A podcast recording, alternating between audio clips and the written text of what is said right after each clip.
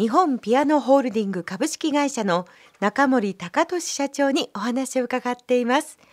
えプライベートのお話も伺えればと思います、はい。趣味は中森社長やっぱり音楽演奏とかされるんですか？ええ、それでね、ええ皆さんにき、あそういう聞かれあの期待されるんですけれもう何ど千回何万回って聞かれましたでいしょ？やもうねところはね、ええ。あの先ほど言ったように、ええ。私あのピアノのメーカーだったんですよね。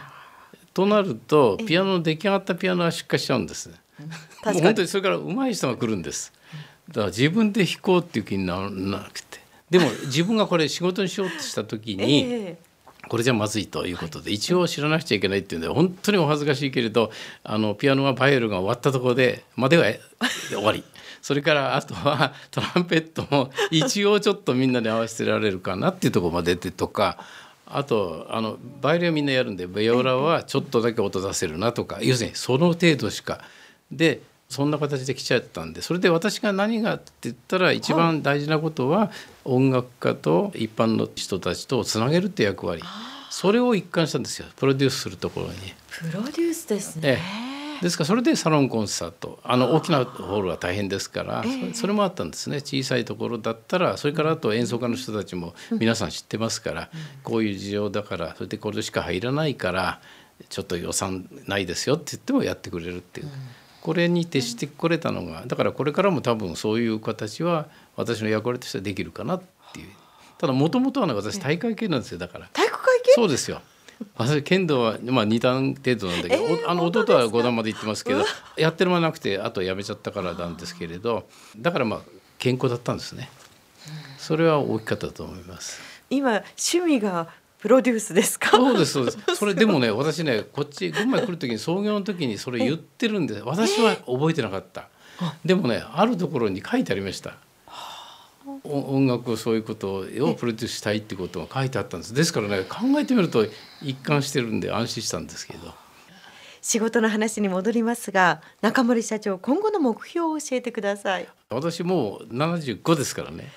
見えないやですね。ですからですからいやね。私も自分でもねわ信じられないんですけれど。信じられないですやですからそうするとじゃあ次にねバトンタッチってことになるじゃないですあかー。事業を。でもね一番私の今までの人生の中ではねそれが一番苦手ですよね。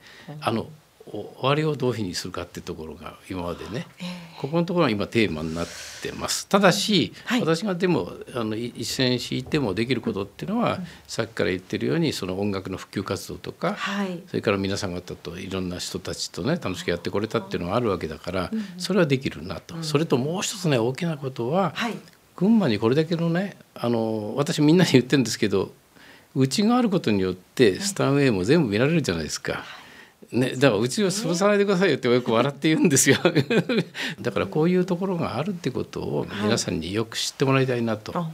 余計思います。そういうことができれば、まあ今までこういうふうにやってこれたのは良かったのかなって。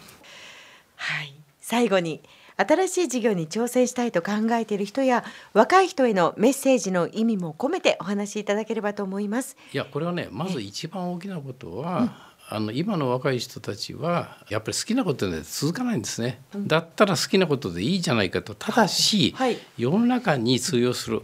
それから世の中に受け入れられることにしてもらいたい。ここだけは大事。そうしないと長く続かないんですよ。大体ね過性でコロッと、あの簡単に買えちゃうんですね今の若い人それがね一番もったいないすごく期待できるようになっていうのにその思い切りがいいのか、はい、何を考えてるのか分かんないなっていうことがよくあるんですけどそうやって世の中にも受け入れられる、うん、みんなに話説明してもよく分かってもらえるってことであれば、はい、もちろん好きなことですよ、はい、そうすれば続くということです、うん、これ継続しなきゃ意味ないですねこれがまあ一番大きなとこそれからもう一つはやっぱり人を大事にするべきですね人から教わるってことが今ネットで知識はいくらでも得られるんですよ、でも一番の弱点は生きた言葉じゃないんですよね。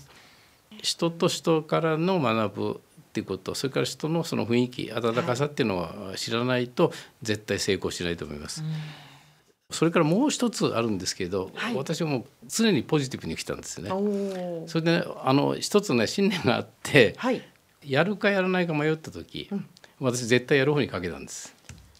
全てだからあのリーマンショックの時にスタメンセンター作ったんですね。いや全員判定したんです。でも逆に私はチャンスだと思った。どうしてですか？だってコストは安くできたじゃないですか。工事屋さんもそうなんだけど。いやでも次の需要のことは考えてましたからね。あそうですね。その目先でなくてもっと先そうそう。常にポジティブに考えた時に、ただし絶対条件は揃わなきゃダメですよ。はい。それだったら選択肢ないわけじゃないです。かだったら考えることないわけ、あで考えて悩むってことはあるわけじゃないですか、そうです。そうしたら右か左かだったらはい。やる方にかける。それを今までずっとやってきたんです。ねこれはあの私若い人には当たってると思いますよ、だってリスクは負わなくちゃダメですから、リスクがあっても取り戻し効くでしょ若いうちは。だから若い人には私絶対言えるのは迷ったらやる。力強い。はい。そうすると次は見えてくるじゃないですか。失敗したらいいですよ。次にまたこれ学んだことになるんだから。